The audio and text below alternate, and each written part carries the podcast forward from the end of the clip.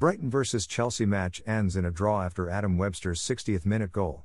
Chelsea scored an early goal in the 18th minute when Ziyech picked up the ball from Kanté and unleashes a fierce, low effort that beats Sanchez to make it 1 0. Although Chelsea showed a fantastic performance, it was hard for them to make it a win, hence rising more questions on the unpleasing results.